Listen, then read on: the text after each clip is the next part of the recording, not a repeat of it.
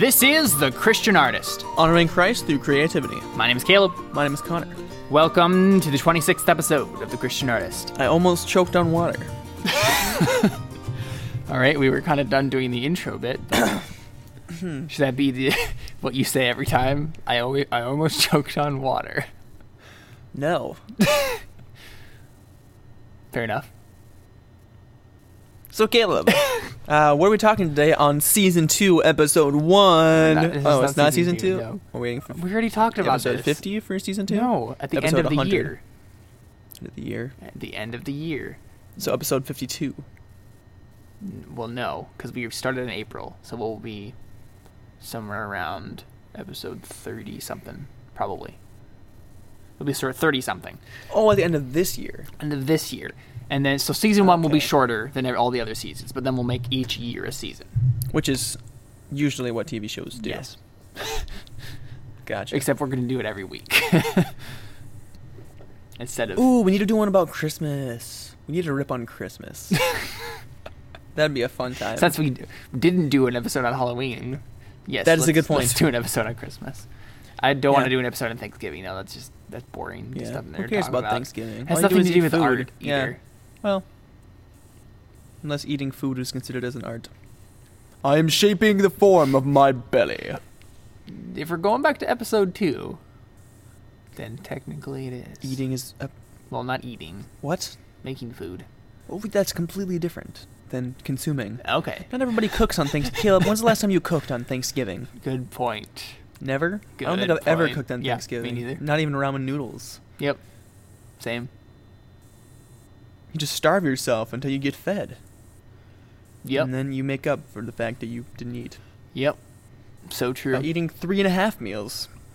Anyway, our episode today, we are going to do another brainstorming episode. Not because we have haven't been doing enough of those lately, because we have been doing plenty of those, but because I We like to storm your brain with Yes. thoughts and exactly creative thoughts. not unlike that one. Um, Thank you. but uh, the reason we're doing this one is because I have a project for school for creative writing class actually um, that I need help brainstorming. So I thought I was gonna. I'm basic. I would have brainstormed this with Connor anyway. So I Oh. assumed that So you're just I it's awesome just do it on the podcast because Yeah, then we okay. have. then we have Material. another episode Ah. exactly. Um, and some people might find it interesting. So we're gonna do another thing very similar to what we did in episode four of the Christian Artist, um, which was the, the episode about parables and Jesus Christ being a storyteller. and since we just did a trivia, so you know exactly what this episode is about, since you obviously cheated to figure out the answers. and listen to all the episodes. yes. Which Um, took you about 12 and a half hours. Maybe more. Definitely more than yeah. that. Maybe they skimmed through it. Yeah. Maybe they sped it up. Using their iPhone. Yeah, you can do that. That is a possibility. Mm-hmm. Mm. I have a function on my uh, not a phone or whatever that you can skip pauses. Nobody cares, Caleb. You can skip iPhone. pauses in podcasts. It's not a phone. Okay, It's not an iPhone. Nobody cares. that's so true. Um, but anyway, what we're gonna do is um, for my project, uh, we were given uh, we had to choose a fable of of Aesop's fables, and basically build a story around that. And we were given basically complete creative freedom to do that. So we just have to base it in some way on the on the fable. So, So, I say you just copy one of the scenes and put it in your book, and the rest of it is just complete. but It's kind of like the fables making are like uh, like paragraph long. it's kind of like making a reboot of a different movie. It's kind of like I'll be back, and then everything else is just completely random and has nothing to do with anything at all. Sounds like you're ripping at Terminator Genisys. I haven't even seen the movie. All I've seen was the trailer, which But told me nothing but yeah. I'll be back. Just fan, random fan service. Yes. Fan service, unlike Godzilla, which was fan service and an amazing movie at the same exact time. Thank you, Very Godzilla. true. You are my favorite movie. Anyway, so the fable that we're going to brainstorm, and so I'll, I'll tell you the fable, Connor, and then we'll we'll come up with the genre first, and then uh, we need to come up with characters, setting, plot, and a tone for the story. So like a theme or a tone or whatever, um, and that will I'll have a lot to do with the genre. But this is the fable that I chose. What about background noises? I, this is this is a creative writing thing, Connor. It's a it's a story. It's not gonna It's not not an audio drama. Then what's the point, Caleb? Um, I'm not going to answer that question because it's obvious. What is the point, Baggins? What is wrong with you today? I don't know. Anyway, so the, the fable that I chose is the man and the lion, and the way that the man and the lion goes is uh, there is a there are, is a man and a lion No. who are traveling companions, and they're walking along a road and they're arguing about wh- who is better, men or lions, and Obviously, men, because they're stupid. I literally don't even know what I you're don't talking either. about anymore. Um, Uh. but so they're arguing about this, and, and they're arguing who's superior and who's the best. And then they come across a statue of a man strangling a lion. Um, and the man looks at the, the statue and he's like, "Dude, like he's t- saying, saying to the lion." Obviously, this proves that my side is correct because there's a statue of a man beating up a lion, and so obviously men are better than lions. And the lion looks at him and says, "That's not true. You're not getting the whole story. If lions could build statues, I'm positive that almost all of their statues would be of lions beating men." And then the moral of the story is, there's always two sides to every story. And so it's a very, very simple fable. But basically, our goal here is to take that simple concept of there are two sides to every story. There's two sides that are arguing about which one is better, and they ha- and and then one side seems like they're correct, but then you get the other side of the story, and, and it's not as clear as it was before. Well, okay. The the idea is that the lion is like mute, right? He can't communicate his ideas. Something Therefore, like that. One yeah. character can speak and one character is mute. Hmm. Or one character has huge. No, I like the idea of more. I was thinking more. You you could go into the social aspect of it and make one character like the president and one character a peasant. But I like the idea because it, was kind of like they're making statues. That fits more with the topic, but I think it's more interesting to make one character who legitimately can't speak.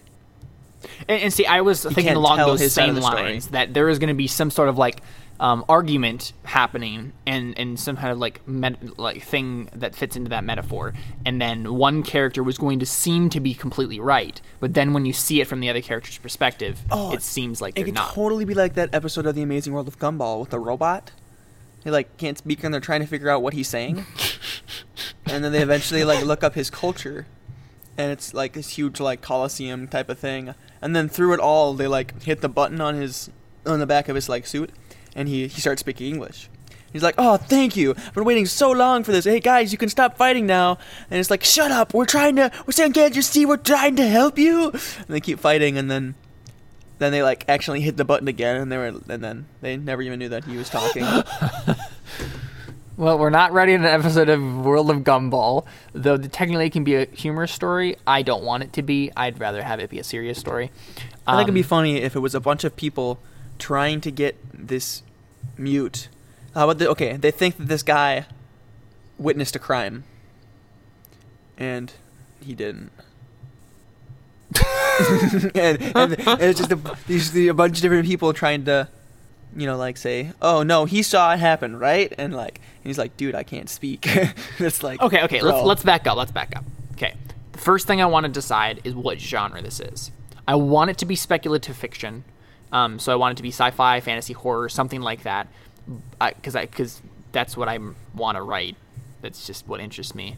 It should be a colony on the moon who has been able to uh, uh, um, predict the weather from the moon to the exact percentage of everything.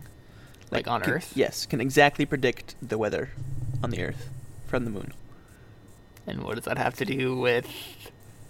The one person can't communicate the weather. They're communicating the weather to Earth. There's always two sides to the story.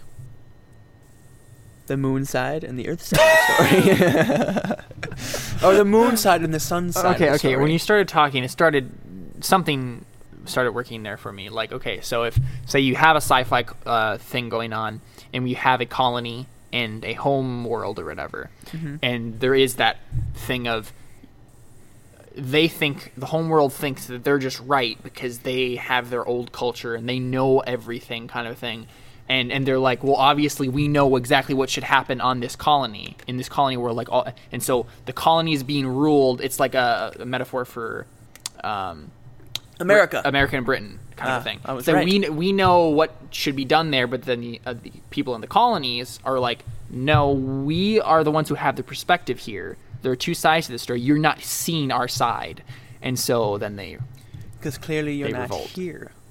exactly. Live in a man's shoes. Walk one mile in a man's shoes before you judge them. And then you're a mile away, so you have their shoes.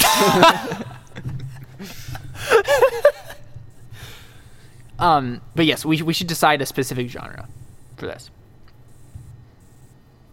I'm I'm fine with any speculative fiction, but then it should involve shoes and stealing them. what is what is your problem? should involve somebody stealing shoes from the colonies. No, the colony tries to steal shoes from the Earth. There's a shortage of shoes on the Earth, so they're not giving the shoes to the colonists because they don't think they need them. Mm. But the the Moon people know they need shoes. The Earth just doesn't understand that. I think we found our They think- hashtag. they think- hashtag the moon people know. They, they think they think that the moon um, is just made of like fluffy cheese, so they think they don't need shoes. But we all know that we need shoes to keep healthy arcs. that is actually false. oh, it's false. Yeah. Oh, It's completely healthy in every way to be barefoot all the time. well, of course, Caleb. Nothing wrong with that. It'd be shameful and dumb to think otherwise. Help me choose a genre. Other dimensionally. Connor. Basic genre. Okay. Horror, um, science fiction, fantasy, historical. Dante. Dante. Dante. Dante. I forget the Dante's I for- Inferno? no, that's Caleb. That game is terrible. Why would you say that? Uh, well, it was actually a book before that. I know that's the book I'm talking about. Oh. It was Yeah, written. It was that- written by Dante. The main character wasn't name wasn't Dante. Um, but it's I forget what it's called. It was I think it was a journey Dante's through hell. Inferno. No, that's not what the book is called. No, Caleb, it's a classic. It's a, it's a classical art made in the Middle Ages. I know it's a classic. It, it, it was made by Dante. That was it was it was um. That's not what the. The name of the book was. Though. It was it was something- it was uh it was a comedic journey through hell, divine comedy. Dan- Dan- Dante's Divine Comedy. Yep. But you do realize that comedy didn't mean the same thing back then. Comedy meant um, But it was funny, Caleb. No, that You it was it it? was no no. But my history book said I I, I have it right here. I can legitly I, I can legitly just go and find what it said about it. The two greatest writers of the late medieval period were Dante and Chaucer. Chaucer, Chaucer, yes. yeah, Chaucer. Dante Alighieri, Dante uh, Ali Allegro. Al, Ali Wait, what is it? How's this spelled? Alighieri, Alighieri. Al- Oh, you there's actually Dante. Alighieri was an Italian poet. His Divine Comedy, which is the name of the book, Yeah. ranks as one of the most brilliant works in all literature. In this long poem, Dante takes an imaginary journey through hell, purgatory, and paradise. His work reflects the religious beliefs, social order, and political turbulence of the late Middle Ages. Nothing about funniness in there. Yeah. I just. As as I was just looking it up, comedy is funny per se, but there was more to a comedy in in, in the old ages.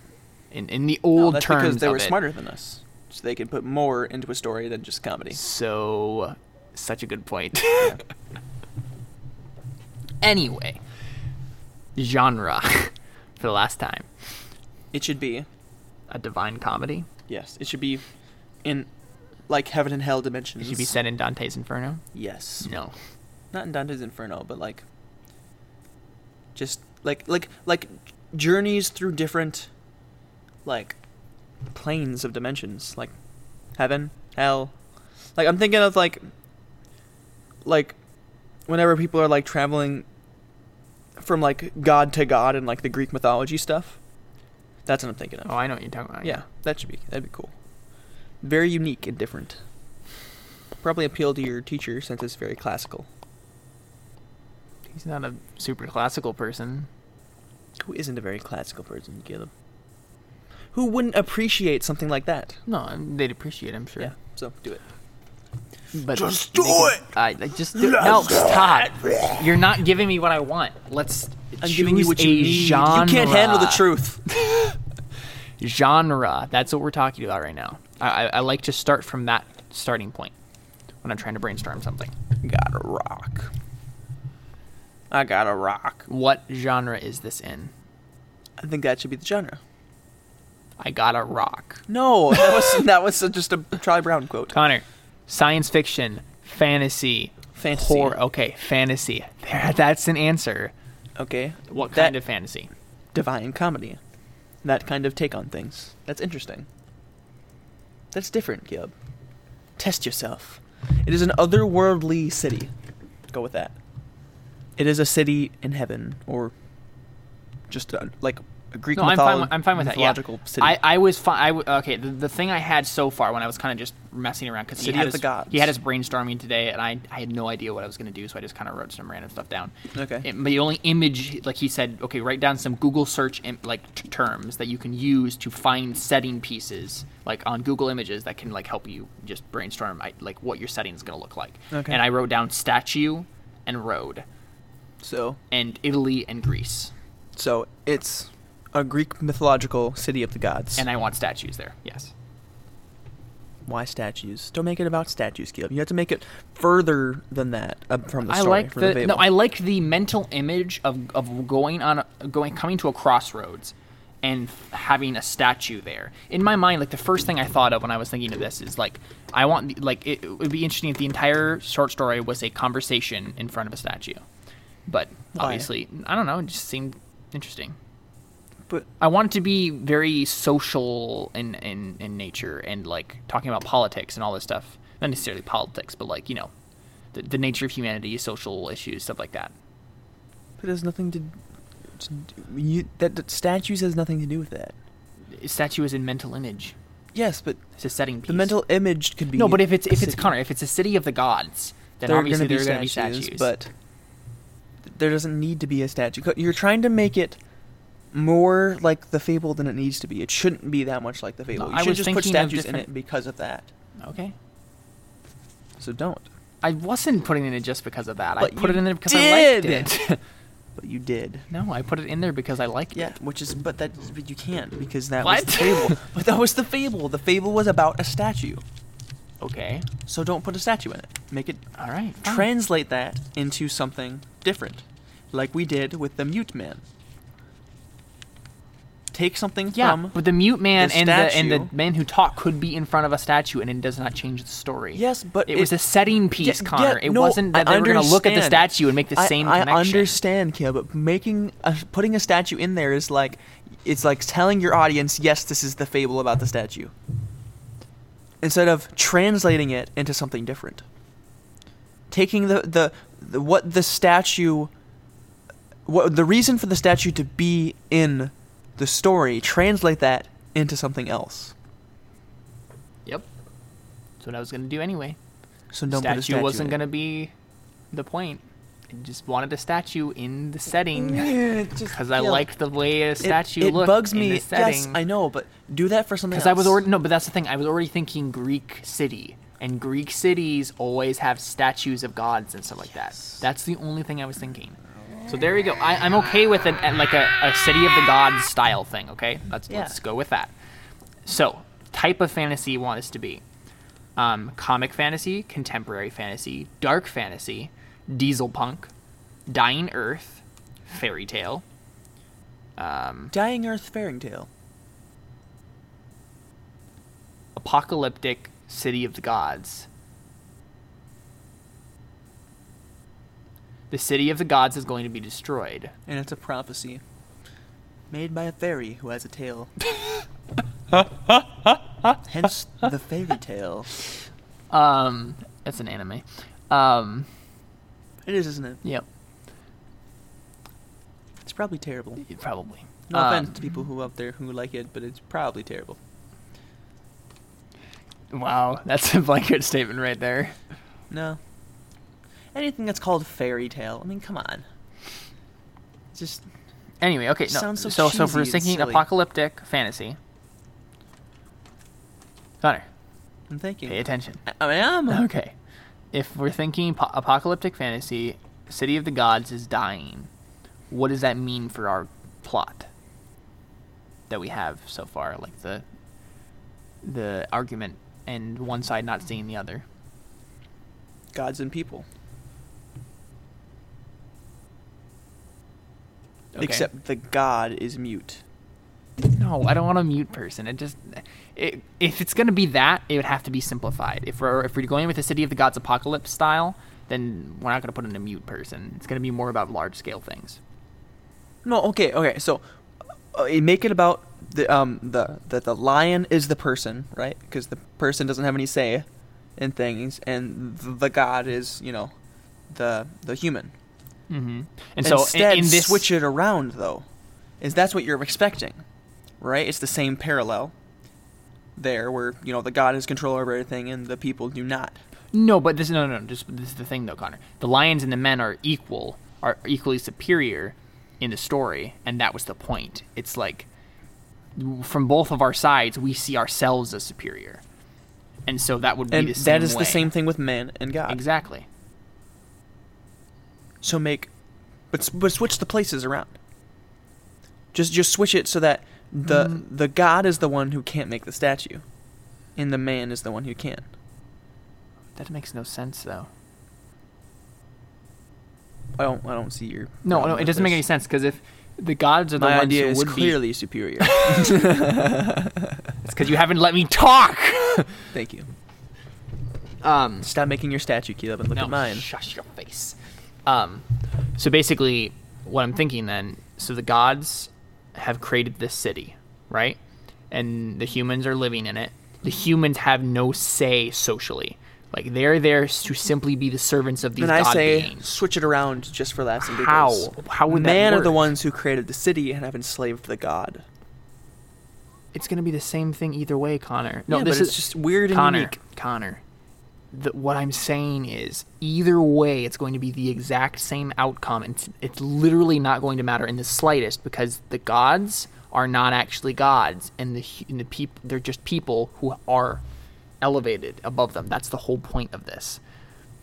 Their whole, the whole point is that they actually are equal. So that means the gods aren't really gods. So it's these demigods, basically, or these these humans who have made themselves gods, who have created this city and control everything. And the humans are like, or you know, the people who just assume they're lower. They they're like, hey, we're actually awesome. You know, we're we're equal to you. You have no right to, like, you're the one who are making all the buildings, putting up all the propaganda, and you're making us out to be this lower class of people, but we're just as strong as you, and there's no reason for this. Like you're not seeing our side of it. Yeah. and so we kill you. Yeah, no, I see your point of, Yeah. of what you were saying. I, you you didn't explain your point. I I, I know I wasn't, Yeah. but that's yeah, Yeah, you just are bad at explaining things, Caleb. right. That's why you should not exactly- be a writer. I could do this much better with metaphor than just. What is wrong with you? Cosmic brownies. So, what does this have to do with the dying Earth, though? They created a new Earth. Hence the sci-fi that I'm now throwing in there. the more complicated, the longer you have to write. Exactly. This is supposed to be a short story. Oh, well. Okay, take out the fallen Earth thing then. I can't spend like a whole lot of time on this because Okay, make it apocalyptic, but don't, you know, really put in anything besides the fact that they put up walls to keep things out.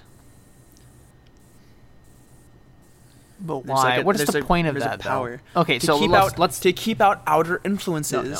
that bare can bones share bare shed bones light. bare bones on this. on- so we have people who are basically put themselves up as gods, Yes. and we have the people they oppress. Yes. and they are equal. They're completely equal in every way, but Yes. one of them is just the one who gets all the say Okay. because the other people can't make statues per se. With that in mind, that's our goal. That's the point of the story. Now, what can we add to make that better ins- instead of just adding things just to make it more complicated? What can we add to focus it more in on those points? I What feel I like saying- making an apocalypse is pointless. no. no. What I was saying, is not an apocalypse. They're trying to keep people out though, because they don't want anybody to. oh, I see both sides yeah, of the yeah, I see story. what you're saying. So, so they know that outside of this, okay, so they keep everyone isolated in the city, and basically it's the whole propaganda thing. They they keep all there's no media except for what comes from their lips, and so they can't. Exactly. No one has any Say. say. and so they just have to accept what these people tell them.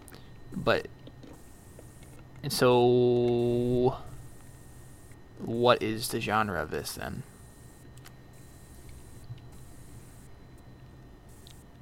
City of the Gods. Heroic fantasy. High fantasy. Yeah, probably. High fantasy. What's our magic system? Why does it need to be a magic system? Well, how did the people get to be so powerful? I'm assuming it's because of some magic thing. Money. Magic. If this is fantasy, there has to be something Magic. magical. Oh, fairy tale. Just classic magic. Magical beans. No. yes, a high it city. be- they planted magical We don't- beans from listen, Jack no, and the no, no. Beanstalk. We don't have to. I hate fairy tale Thank magic. you. I hate it. I hate it too. So uh, no, or stay, staying far and away. just from just to clarify, we hate it simply because there are no rules. You can do anything with fairy tale magic. So And w- w- see, this is the thing. There's no- Lord of the not as- Rings yeah. technically has fairy tale magic because you never know exactly what Gandalf can do. But the reason it works in Lord of the Rings is that Gandalf never solves problems, and when he does, there's a huge cost to it because he's actually fighting someone who's m- like more powerful than he is. And and the problem I have with most fairy tale stories is that the Every magic solves all the problems, yes. and you can you never explain what the magic does, and so it's just like, well, oh, uh, this these beans can control the world. Well, that's handy because I need to control the world, and then that's the end of the story. That's what fairy tale magic ends up doing, and that is time. why we don't like um well n- not don't like but s- strongly dislike um some of the things retellings. yeah no that too but strongly dislike some of the things in arrow and uh, flash Eh. because that's how they solve problems because their Mm. powers don't have limits Yes. they can do anything and then they can do nothing the next moment Yep. and that's how they solve their problems and that's how they create problems is by their powers suddenly not doing as well as they usually did and that's not good storytelling at all. Yes. It's it would be awesome if we had a very specific thing. Okay, this is what the magic can do. I understand what the magic can do, and because of that fact, because of my knowledge of that, then it does create problems, and it it lets us solve problems because we understand the rules in it and they're Oh.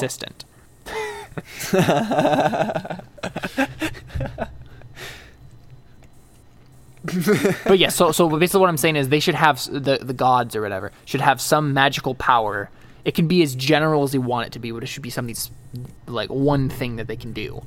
Okay, that the, the lets them be more the, powerful. The wait, oh the slip the slipstream genre. I read that as split screen genre, and I was so confused. I'm not sure what that means. We're gonna read it right now. Uh, Slipstream is the kind of fantastic or non-realistic fiction that crosses conventional genre boundaries between science fiction, fantasy, and literary fiction. Literary fiction.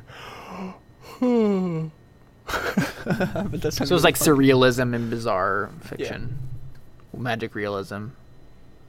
Okay. Anyway, okay, so yeah. Um, fable story about statues and lions and men. Oh my.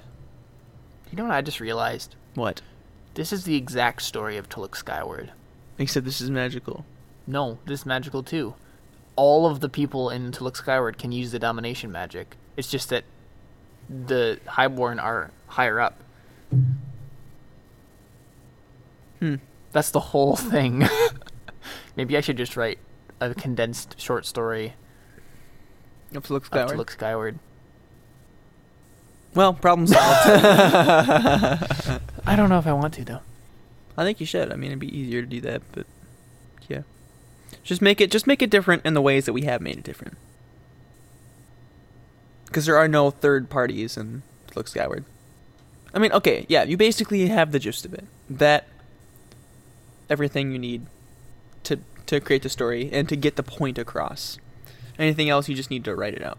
So, if I'm if I'm gonna do that, if I'm gonna make this a condensed version of To Look Skyward, which I'm actually okay with, we can make this the actual kind of original concept we had for To Look Skyward in the first place, where it was a very condensed story of there is the, the remember because it was basically like the, the To Look Skyward that I have now is a lot more technologically advanced, than the To Look Skyward of the past was, like the first time we ever came up with it, because it was just this concept of okay, these people live higher on a mountain, and there, there's this pit below them, and then they send like food and stuff down there, and they you know mean like it was it was much more simplified.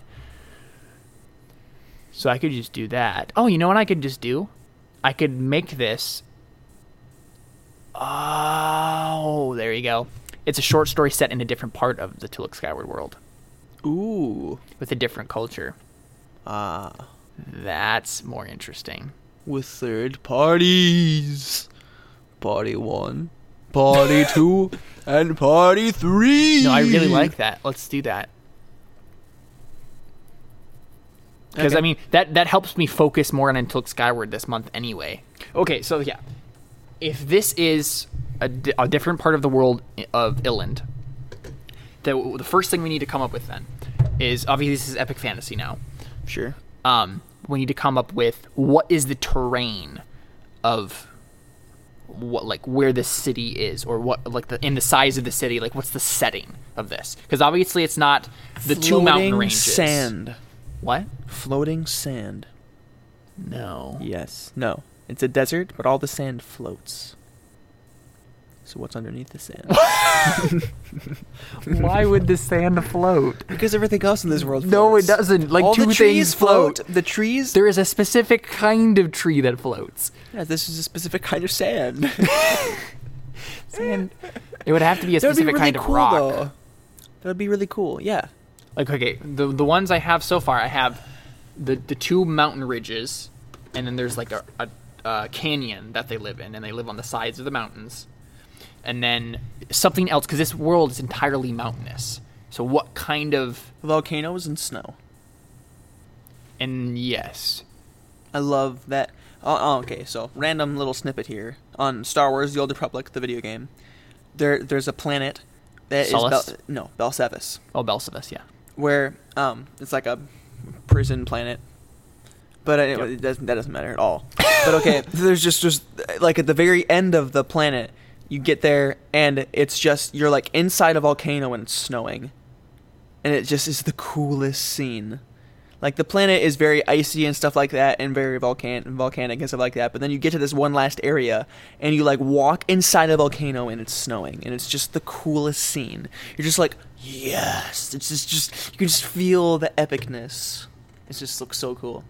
But yeah, I, I just like that like that scene of. No yeah i like snow. that as a setting piece so that can be my google search thing Yes. is that it's you have Ice- show we're in iceland the class. basically yes really.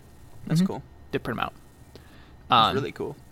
So Iceland basically is our setting, Iceland. but obviously more Wait, pronounced. Iceland has volcanoes. Yeah, What? you didn't know that? Iceland is so much cooler now. Did you? Is that where they filmed the Sullust planet? I bet that is No, they didn't film that. The Sullust planet. They didn't film that. Film what? I don't understand. Never in the Star Wars movies did they go to Sullust. They're going to in the seventh movie, Caleb. They go to Sullust. Yeah, that's what the entire thing is about. They're Not introducing about Sullust as a planet. Yeah. Are you sure? I didn't see Sullust in any of the trailers. Oh my goodness. Okay, you know Star Wars Battlefront? How they're saying yeah. Is um they're saying about talking about Sullust, right? What they said was be the first to step on planet as seen, um and and to under, to figure out um, False. Wrong planet. You're thinking of a different planet. Sullust is the planet that we played on in the beta. Yeah. But that's not. They're adding a new planet. which is Sullust. No, that's not it. Sullust is already a planet, Connor. I've known about Sullust for most of my Star Wars history. Sullust is where okay, you know. But Jakku is the one they're releasing December. Yes. So there's gonna be Um, mm-hmm. five maps total. That's cool. Um, I'm cool with that. The Captain is- Captain Lando's um, co-pilot in that little wrinkly alien. That's a Sullustan. That's a Celestin, yeah. That's what he says, right? You don't know. He talks Yeah. like this. Yeah. It's it's so dumb. yeah. I was watching that movie the other day, and I was just like, "This character is just the worst. Like, there's just no reason for this There is character really to no be reason, here." yeah. Oh, it's funny. It's a trap. It's a trap. It's a trap. If you ever watch Return of the Jedi again, anytime, um, in the near future. Whenever he speaks, just yell, "It's a trap! It's a trap!" Because it's just so much more entertaining. Anyway, so we have our we have our our uh, our what's it called setting. So Iceland. So but it's but it's going to be like a more pronounced version of Iceland because the the terrain is much more jagged. So it's going to be so like geysers and snow and volcanoes and stuff like that. So yes, we so basically it's like geysers and snow and volcanoes and whatnot. Geysers. What is the city like? Geysers? Mm-hmm. Cooler. Geothermal activity. what? You know what geo and thermal mean together? Snow geysers and volcanoes? Yeah. Well, What not snow, Yeah, but I was about to say, what is snow? have to do with geysers and no volcanoes. It means Well, yeah. Earth hot. Yeah. Geothermal. Yeah. What is the city like? It is in a volcano on top of a geyser. The geyser is the elevated part in a volcano on top of a geyser. Not in the lava though. Okay, well, well, we're taking this back to our roots for for this. Um, There are no roots here. for Caleb. to look skyward, the roots of the mountain, There are no roots of the mountain. Mountains foundations of Caleb. stone. Connor, I mean, the, first track of the Two Towers soundtrack. Foundations of stone. that's also the first chapter, I believe, of Two Towers. To totally take the song, the, the names of the soundtrack of the Two Towers as Bible. Gospel is the correct term. I there. apologize for this entire episode. um, I'm taking us back to the initial concept. So basically, it's it's going to be a much simpler civilization. It's going to be, um, you know, people living on the top, oppressing people on the bottom. I legitimately think though it should be like It's like a boiling lake, though. yes. That's that was the initial thing. Was it's going to be? It was a boiling lake that they're around. I was thinking more like we're actually the city is entirely being shot up by water. No. That's how it floats. no. What? It's just the water is just like No, I don't thinking wanna like an it that actual geyser. complicated. No, I was thinking more like water we're top, simplifying this. on top of the city. Or is there's like top of the city. so it's a the- the city is on top of water. geyser. No, that was a joke. But it was more. It's more like layer of water, and on top of that layer of water is the city, and below the layer of water is the people. Because that'd be really What cool. is the layer of water? I don't know. That'd be really cool to figure out, though, shouldn't it? We should probably figure that out. But no, okay. Think of that idea though. Same same idea for the city above I mean, and it the would city just be below. groundwater, Yeah. and they live in the ground. That's basically what it'd be. Yeah. That's cool. They live underground. They live underneath a lake. And then the city on top is in the middle of a lake. The lake is like really big. No, I, I'm taking this back to the, the simple concept we had initial, initially, because you haven't given me good answers the whole time. So no, I'm that's just gonna really go cool back. idea. Yes, but not for this. Like we're making, we want to make this as simple as possible, because it's a short mm. story. And so it They live on top it's- of a statue. I knew I would give you the right answer. maybe I don't know. I think that is the correct usage of that, like the transfer there. Right. I think that is the correct anyway, usage. so basically, they live on the top of this cliff thingy, and then below them is a boiling lake that this the lower people live around. We have to make this different from to look skyward, though, so it can't be like lowborn, highborn, same situation. It's mul- it's going to be a lot more mystical. Um, and so it's like Whoa. along the lines of like they still do the whole domination thing. Like it's still I'm reaching down and um and you know uh, controlling you and you're you know you're like the prophets basically of this. So basically, it's not necessarily a different part of the world, though it though it probably is as well. It's more like backwards in time, and so it's around the time that civilization collapsed in this world after the domination link was just like propagated, and then people started taking advantage of everybody else, and so it's the beginning the beginnings when this social hierarchy was developing, and so they're they're very low technology. They're they're living. It is going to be a very small like city, and then they have these people just living below them in this boiling lake, not in it but around it, and so there's this steam that rises, so they can't actually see above them. Basically, is what it is. The steam floats the city. It's a gigantic blimp. That'd be so. Okay, cool. yeah. That's so cool. Yeah. What happens during winter? Just like sinks a little bit, goes down slow more. I mean, yeah. In but summer, it would like actually rise. Oh, that's so cool. Yep. Okay, so basically, it's along the lines of. Um, I mean, I guess we basically just make up our made up our setting. So we need to make up plot and character. So the plot is along the lines of there's a social hierarchy problem, and one side is not being told, and and they have they both have the magic, but they haven't. Like the lower people don't know that. So basically, it has to revolve around so basically, at some point, someone needs to say, like the low, so one of the lowborn needs to say, if we could like do domination, then you know this would be different. We're we're exactly the same. You're just like he because they all think they're gods up there, and then one guy, one person steps out and says, no, you're you're just you're just tyrannical. And if we could do this to you, it would just be the like, then you would be as low as us, kind of a thing and then they actually do figure it out and go above, and then someone dominates someone else, like the highborn people, basically. So the whole story is about this person getting to the top and dominating someone, and realizing that they can fight back, kind of a thing. It'd be so cool if at the, at like you write a prequel to your book at some point, and you realize that the highborn were actually the lowborn, and the lowborn were actually the highborn, and they just switched places. And they're switching places again in the real book. Ha! That's actually You know pretty interesting cool. that'd be?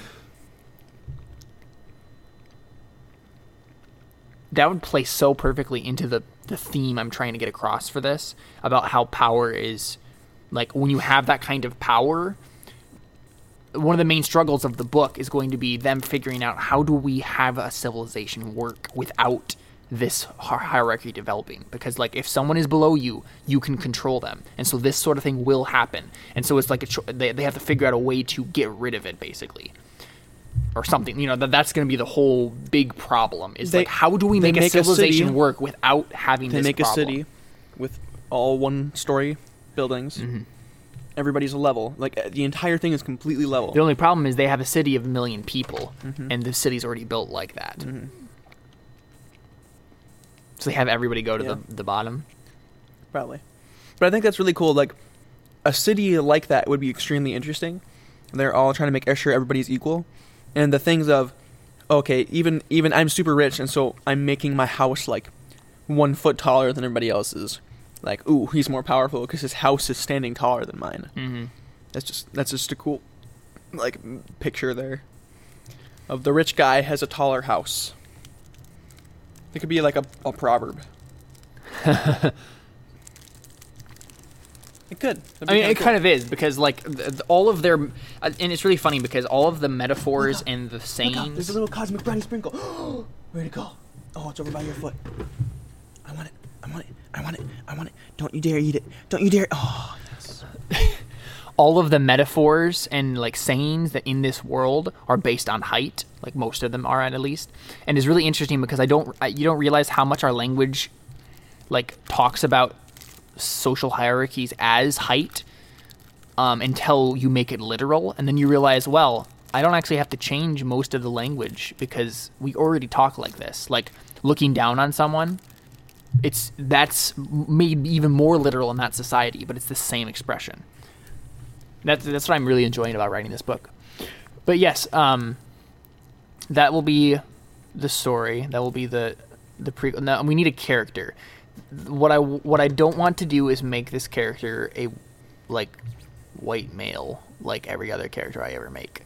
Like I want to make this character very unique. Doesn't necessarily have to be a female, but it should be different. It shouldn't be. And if he is a, a like a male, he should be have a very different personality than me.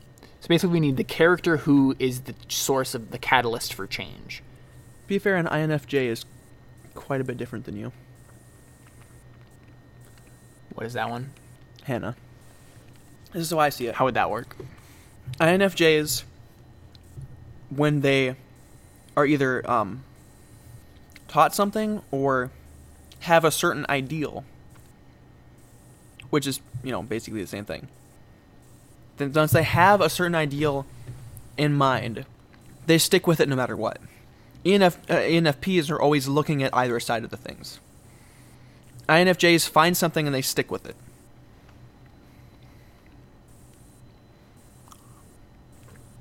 They always try to stick with a certain ideal. That becomes like a part of their person. E- ENFPs Mhm. are very, I am me. I try to see both sides of the things. Mm-hmm. And INFJs are, I stick with one ideal. Their ideals are them. To change their ideals is a huge thing for them. Okay.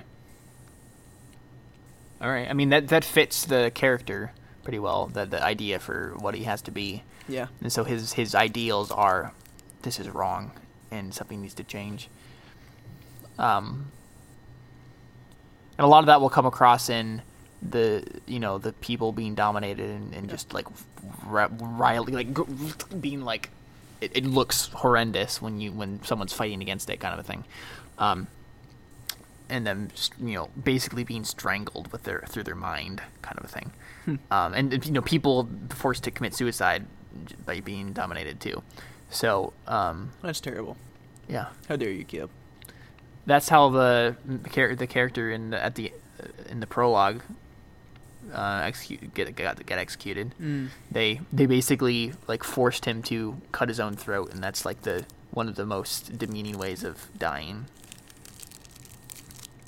In their culture? Yeah. But yeah, also to clarify, I'm not saying that INFJs are stubborn. I'm not saying that you're stubborn, Hannah. I'm saying that you adopt ideals rather than believe them. I, I see what you mean. Yeah. So I'm not trying to offend any INFJs out there, specifically Hannah, because I know she'd hate me if I offended her. So yeah. Because that's one of her ideals. Ah! Sorry. That's funny. Okay, I'm fine with that though. INFJ. Who is this person? No. An animal. No. Why? You've never written an animal character before. back up, back up. What is the culture? Are we gonna actually have this be a prequel kind of a thing to it? That'd be cool. And so it's it's the culture I had in mind is like half Greek, half Chinese, kind of. It's like a melding of those two cultures. Um, this would definitely be more mystic than that one was, because it's more primitive. So I'm gonna I'm gonna think I'm gonna go more towards the Chinese kind of way of looking at things. So who is this character? The only problem is I don't want them I don't want them to be Kirilon or Danis or Elendia. Like I don't want them to be any of the characters in my actual book. And so Kirilon is trying to spark change by like inspiring people. Danis is de- determined to do it by killing anyone she has to. He has no arms. How does that work? He has no How arms. does he get up? Get up where? Get above the people to dominate them. I. Ooh, maybe he gets ha- a hold of like some of the flying Yeah. parchment or like balloon material or whatever. Yeah, that, that, that also fits with an INFJ. That's cool. Because that, that would be something an INFJ would do. They'd be like, mm-mm, all right, flying time. They'd just be like sitting in there with their, without their arms, and be like, mm-mm, just, just doing it anyway. Like, it doesn't matter they don't have arms. So they get someone to tie it around them. Yeah. That'd be awesome. this is weird. It is weird. no armed man who's this is going to be the weirdest story you've ever written. and it's going to be that on purpose. so it's a no armed old man. He doesn't have to be old. More middle aged. Yeah, I wasn't thinking like super elderly. Like 50. Yeah. How does that work though for the balloon material? Like, I- I'm I'm actually guessing they would probably just be windwood that they're using. So when it's not actually like hot air balloons, it's like it technically is, but it's what they'd actually be doing is tie, is using the thing that they usually do and tying trunks of windwood together to make like rafts or buildings or whatever, and then you tie those down to the ridges of the the mountains and stuff like that, like stake them down, and then they just stay floated and suspended. Um,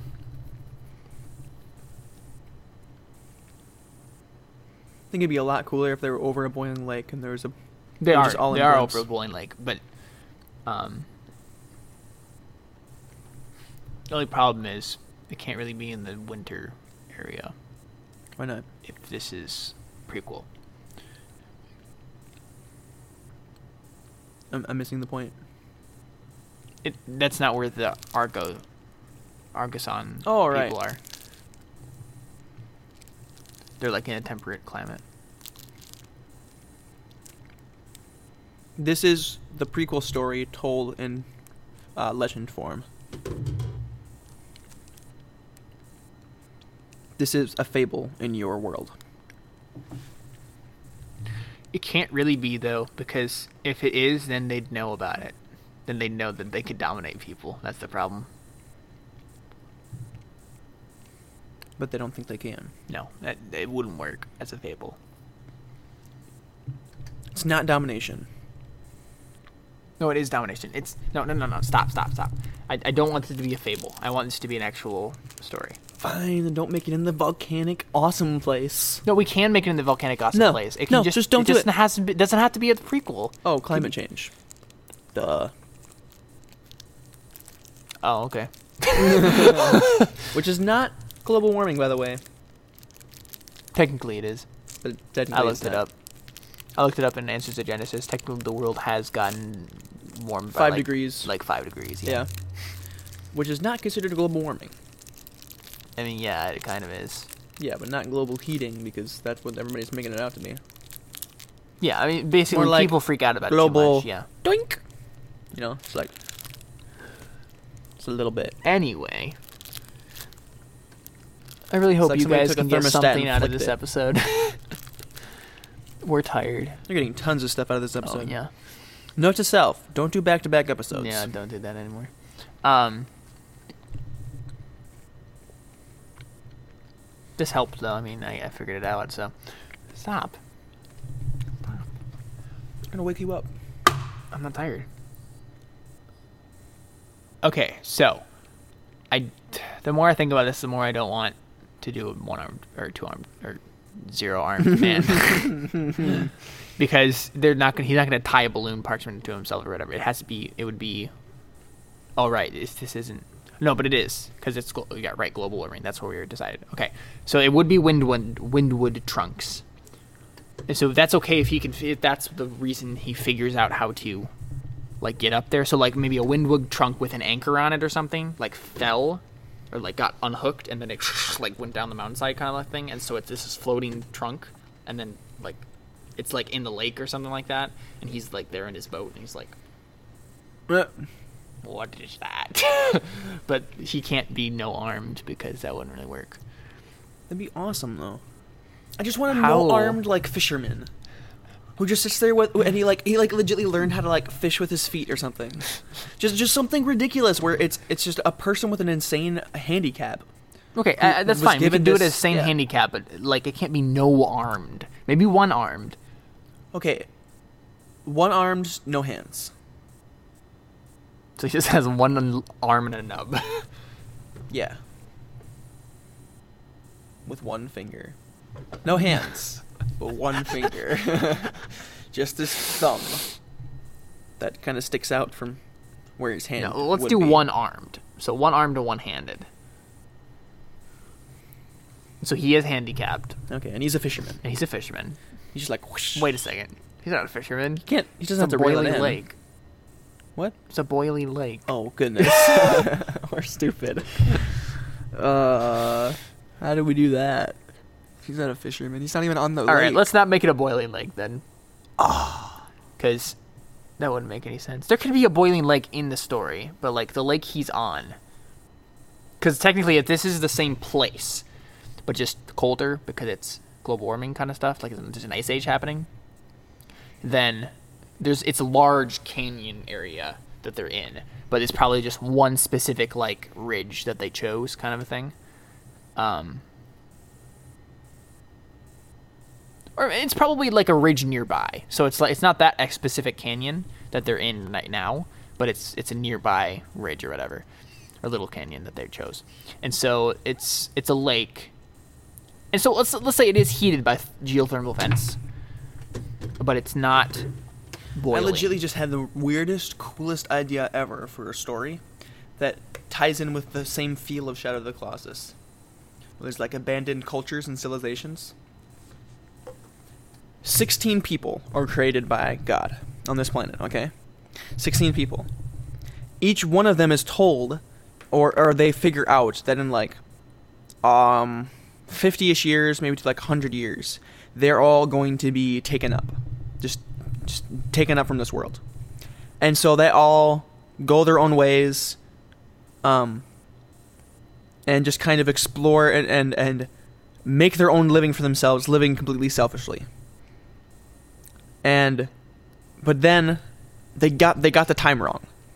So it's not 50 years or whatever and then eventually they're just like all right, well, might as well, you know, start a family, you know, like actually make something of this world since apparently we were wrong or whatever. And then they start making a culture of the places that they went to. One of them is over a boiling lake. Somebody created a blimp, and it's an entire um civilization. It turns into an entire civilization of an entire city of floating blimps. And that's a civilization. And then some of them are fallen and broken and into the lake, but there's some of them that are still floating there, and everybody was taken up from the world. Hmm. And then there's like one person or something like that who is then created in the world again to explore these lost cultures. or rather the one lost person who like rejected the whole concept entirely went to live somewhere else and then realizes that he was taken up or he was not taken and now he's the only per- person left in the entire world And so he's just aimlessly exploring these places. yeah trying to figure out what happened What would be the purpose of that, though? what would be the purpose of someone just exploring To kill gigantic colossi. oh I'm, j- I'm just telling my own Shadow of the Colossus story. is what I was fan just fiction putting there. Shadow yeah. the Colossus fan fiction Yeah. okay Just a really interesting idea, isn't it? yeah Like, what if that is the actual story of Shadow of the it's Colossus? not but But what if it is? What if I just thought of that, of what they did? no but what about the people who come with the priests Yeah, no, no, but that's a different civilization. yeah but this guy is These guys thought that they were the only people on the planet, but they weren't. oh i see what you're saying And these people came and found this forbidden land of Right. these weird cultures, and they're like, oh, well, it's like they just vanished. okay instead, they were Yeah. turned into colossi. oh And each person well that's interesting is a colossus, and that's why they don't leave their areas, because that is their home. They created it. They are the guardians of their own place. They took up a forbidden oath to become these colossi to protect their home forever. They were deceived by, what's his name? Domai. Domai. Wait, Dormin. Dormin because they were like, oh, uh, we want to make sure to protect ourselves from these other people who are coming. And they're like, okay, well, I'll, I'll make you into a more powerful being, but they lost their minds, and all they can think about now is to protect their homes. All right. Well, That is that's the story of completely Shadow off topic, but Epiphany. all right. So if this is the story, we have a one-armed fisherman. Yes, that's cool. He should have seven and a half toes as well. No, stop trying to deform my character unnecessarily. and one and a half oh, eyes. oh dear, Half of his eye was cut out by a Tuscan. donkey. Yes. Anyway, um, so this is. So why does he? How does he get up? Like, I don't know. Him being a okay, he should. Mm. He can't be a fisherman. Stupid. Fishermen are not stupid, Caleb. No, but like he has, he's a catalyst. He's a he's a person who changes things. He's not a fisherman. He's someone who's outraged by, like, out injustice. He's a news reporter. What? That's what he does. Connor, he this is like Stone Age Yeah. style. No, you know what I mean, though. He's like the town crier. He's the one who brings news from people trying to get them to rise up. Oh. Okay. And then he No, eventually works. Yeah, he's the town he's- crier. He's the messenger boy, basically, Yeah. and he has been his whole life, and now he's like 50. And Yep. he knows everyone's stories. He knows he's like the person who knows the most about this this place and uh, these people, and like he sees the injustice all the time because he's the one who has to tell everybody about it. Like it's his job to find out what happened and tell people about it and make sure they know. And so eventually he has the opportunity to go up himself, and he realizes that nobody else would take up this opportunity, so he takes it upon himself, even though he has one arm. No, I don't think he should have one arm now. That's cool. So it it's a But weird why? story be- because it's supposed to be like that. There's supposed to be a strange story because it is a prequel to an ancient world. This is an ancient world. That's why it, it, it, by definition is supposed to be weird. That's just how all ancient world stories are. You know what I mean? You know, I feel that like that could be. I feel like that could be better got across without him having just one arm. Like that. I think it's very strange to have a one-armed character. I think he should just be a strange person. He doesn't have to be handicapped. Like, what is the what is the, what what does that add? I don't know. What does him being one armed add to the story? He feels more helpless. No, it it it just limits what his character can do in an unnecessary way. Okay, then he He's already limited by out. no, but he's already limited by um his social class. Yeah. That's the whole point. have his tongue cut out. No, no, no, no. That doesn't make any sense at all. For the for, for, no, no, no. For the for the fable, that makes no sense at all because they're supposed to be equal. No, I know. None of that made any Yeah, sense. none of that made any sense. Dang it. Well, okay, I like the town crier thing though. I still that like the makes idea of a town crier without his tongue. He's going. "Ah, ah, ah, ah." no, no, but you know what I mean. Like he has to I communicate in other yeah. ways besides, uh, yeah, sign language. I was just doing hand gestures for Yeah. those of you not benefiting from the video feed. Yeah. But no, I just, I just, I like that idea. I might put that in a story sometime. All right. Well, I got a character. I got a basic plot. We have my setting. What's the tone? I'm guessing dark and mysterious, dark and strange, ominous, poetic though.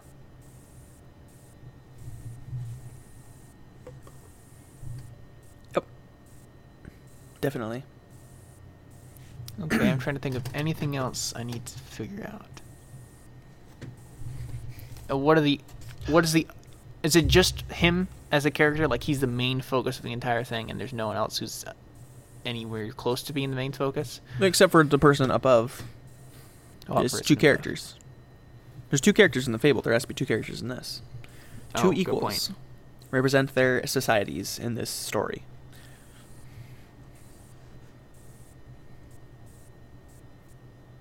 Okay, but we always see it from his perspective. So it's it's him basically it's like an ongoing dialogue between him and like it's not actually an actual dialogue, but it's more like a dialogue between the two races going on at this the, the Yes. two classes going on throughout the whole story and it's like him basically realizing that they're exactly the same as as we are due to everything he's learned, everything he's figured out. Um, he starts to put together pieces. What's the what's the inciting incident though? Like why does he suddenly decide that he's gonna figure out why, like who these people are? Because they, the they're all to. gods. The, How? The wood. He, he goes up. Oh, he just finds a random trunk. Yeah. Mm, I think it should be more thematically appropriate than just finding a random windwood trunk. Okay. He he he makes windwood trunks. He figures out how to.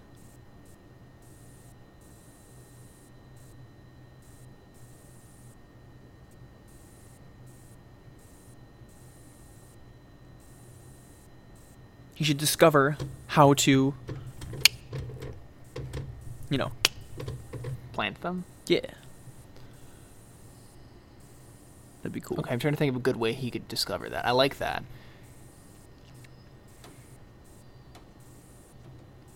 One day, little Johnny was planting seeds, and it turned out to be little barnacles, which just happened to make wood float. I think the first, the the like prologue per se to this story is going to be omniscient from the view like wa- watching the the viewpoint of a seed. So it's it's What? omniscient, which means you're not in anyone's head. You're just looking at the whole big picture kind of a thing and, and the the narrator basically me is talking about this one seed and like so it starts off with a tree this this windwood trunk and it, it's showing these people harvesting the, the, the tree and stuff like that and using it to, to to bake to make things and kind of explaining a little bit vaguely about what the upper city kind of is. But it's focused on this one seed, and then it, it's talk it's, it's talking in poetic, vague terms as as we go along this little life cycle or whatever, and then it ends with a packet of the seeds or a pouch of the seeds falling off of a cliff and down into the into the lower city somehow, and then we open up with our main character in third person limited, him finding the pouch of seeds, and so he plants them, not knowing what they are. And so When do he's you like, have to have this done by? uh, I have to finish it by Monday of next week. Oh, okay. They're gonna say today. No, I was like, oh, Monday of next week. finish it by Monday. So today. That's what you're gonna say. Okay, right. You should. Have, you So I have a week. Yeah. I should be- it's fine. It's Yeah, not gonna have to- yeah, it doesn't have to be yeah, too yeah, it's long, okay, so.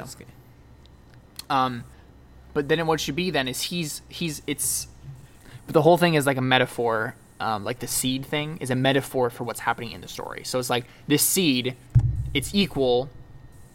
Like it's it's equal up and down. It's the same seed, but then when it's down, it starts growing or whatever, and then eventually it's it becomes. Uh, the So the seed is the statue. And now the lower city has a chance to make their statue. Yes, that's what it is.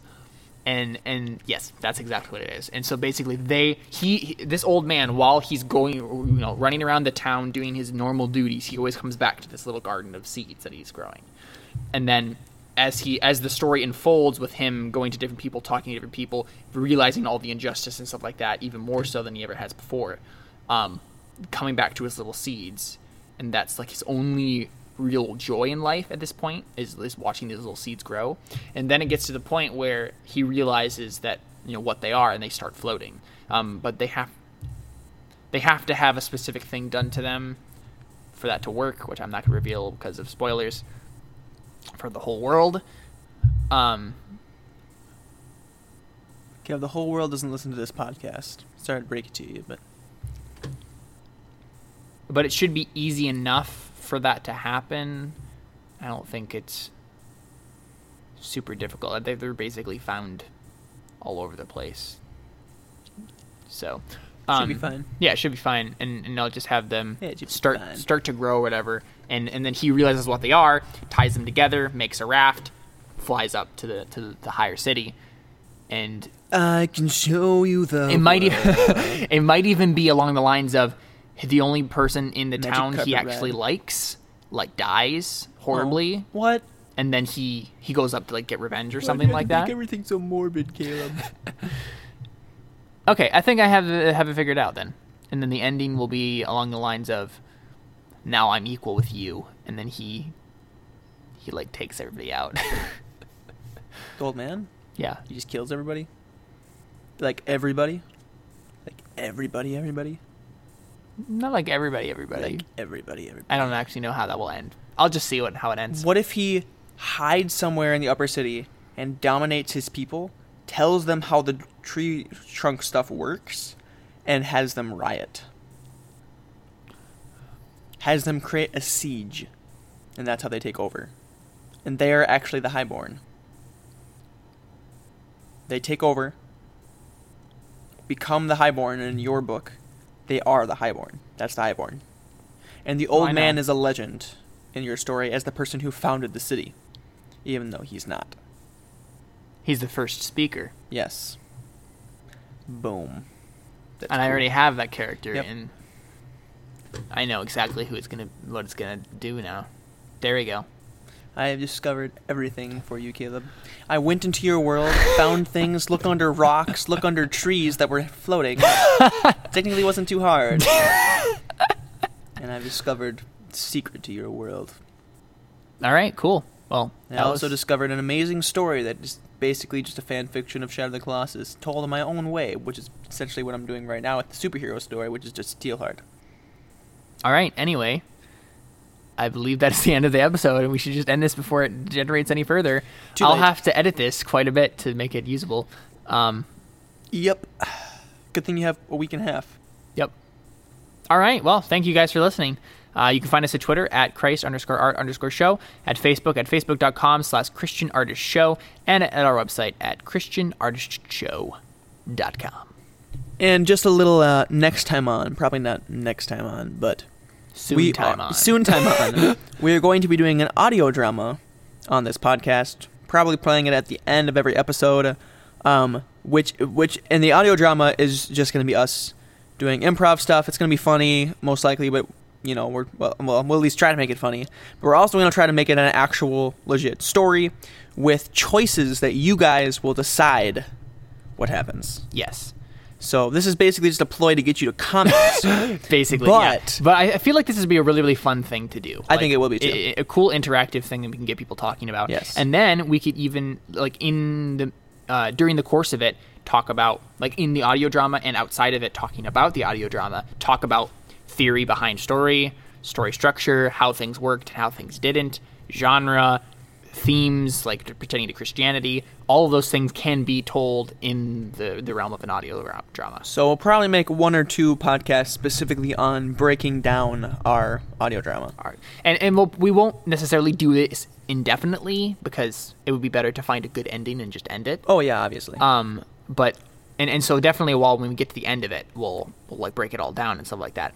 Um, but th- those are the two things that we're going to be doing series wise for a while now. So we're going to be doing our concept album. We're going to be you know making up some songs, and then we're also going to be doing an audio audio drama. So there you go. Uh, we've come through 25 episodes of the Christian Artist, and now we're heading into 25 more with new goodies for all y'all. yes. And also, uh, since it's November, National Writing Month, National Novel Writing National Month. Novel Writing Month, we are going to be writing hopefully every day. Yes. Um, I'm probably gonna scratch the idea that I have right now and start writing the Shadow of the Colossus thing, just because that sounds really cool. Um, but hey, at least I'm writing. but you should finish uh, something. Yeah, it's not gonna happen. But okay, so I'll do that simply because I know I'll keep with that. I know I'll keep with Shadow of the Colossus Hmm. Right. story, unless I like come you to a writer's said, block. You haven't said that always. Whenever you started a story, to be fair, I still think you should go back this to the is one I legitimately one. would never, never quit on. Mm. Yeah, Okay. who could quit on a Shadow of the Colossus esque story? You just can't. You, you just have to keep it. It's just great. All right. Well, we'll see. We'll I follow even- Connor's I- I progress. don't, I don't think I'll even like finish the story per se. I'm just going to tell a story of a bunch of different cultures, them all being taken up, and then this one 17th guy, because you know obviously the number 17 has to get him to come into my book, and then he's just gonna walk around and be like, "Bro, this is cool. All right. Well, It's gonna be cool. It's gonna be, it's gonna be good stuff. we'll see. It's gonna be attractive, man. It's gonna be hot. All right. Thanks for listening, guys, and uh, go and fulf- uh, Go Well- and fulfill the Great no, no, Commission. no, no. What? go forth and multiply like Abraham's descendants Ooh yeah. with your words and actions and love Ooh for Christ yeah. and other people. I'm not saying to have like a billion kids. I'm just Ooh, saying to. Yeah. I'm just making a joke, guys. It's not even that funny. I'm just. Yeah. And we're done now. I need to go to bed. Ooh, yeah.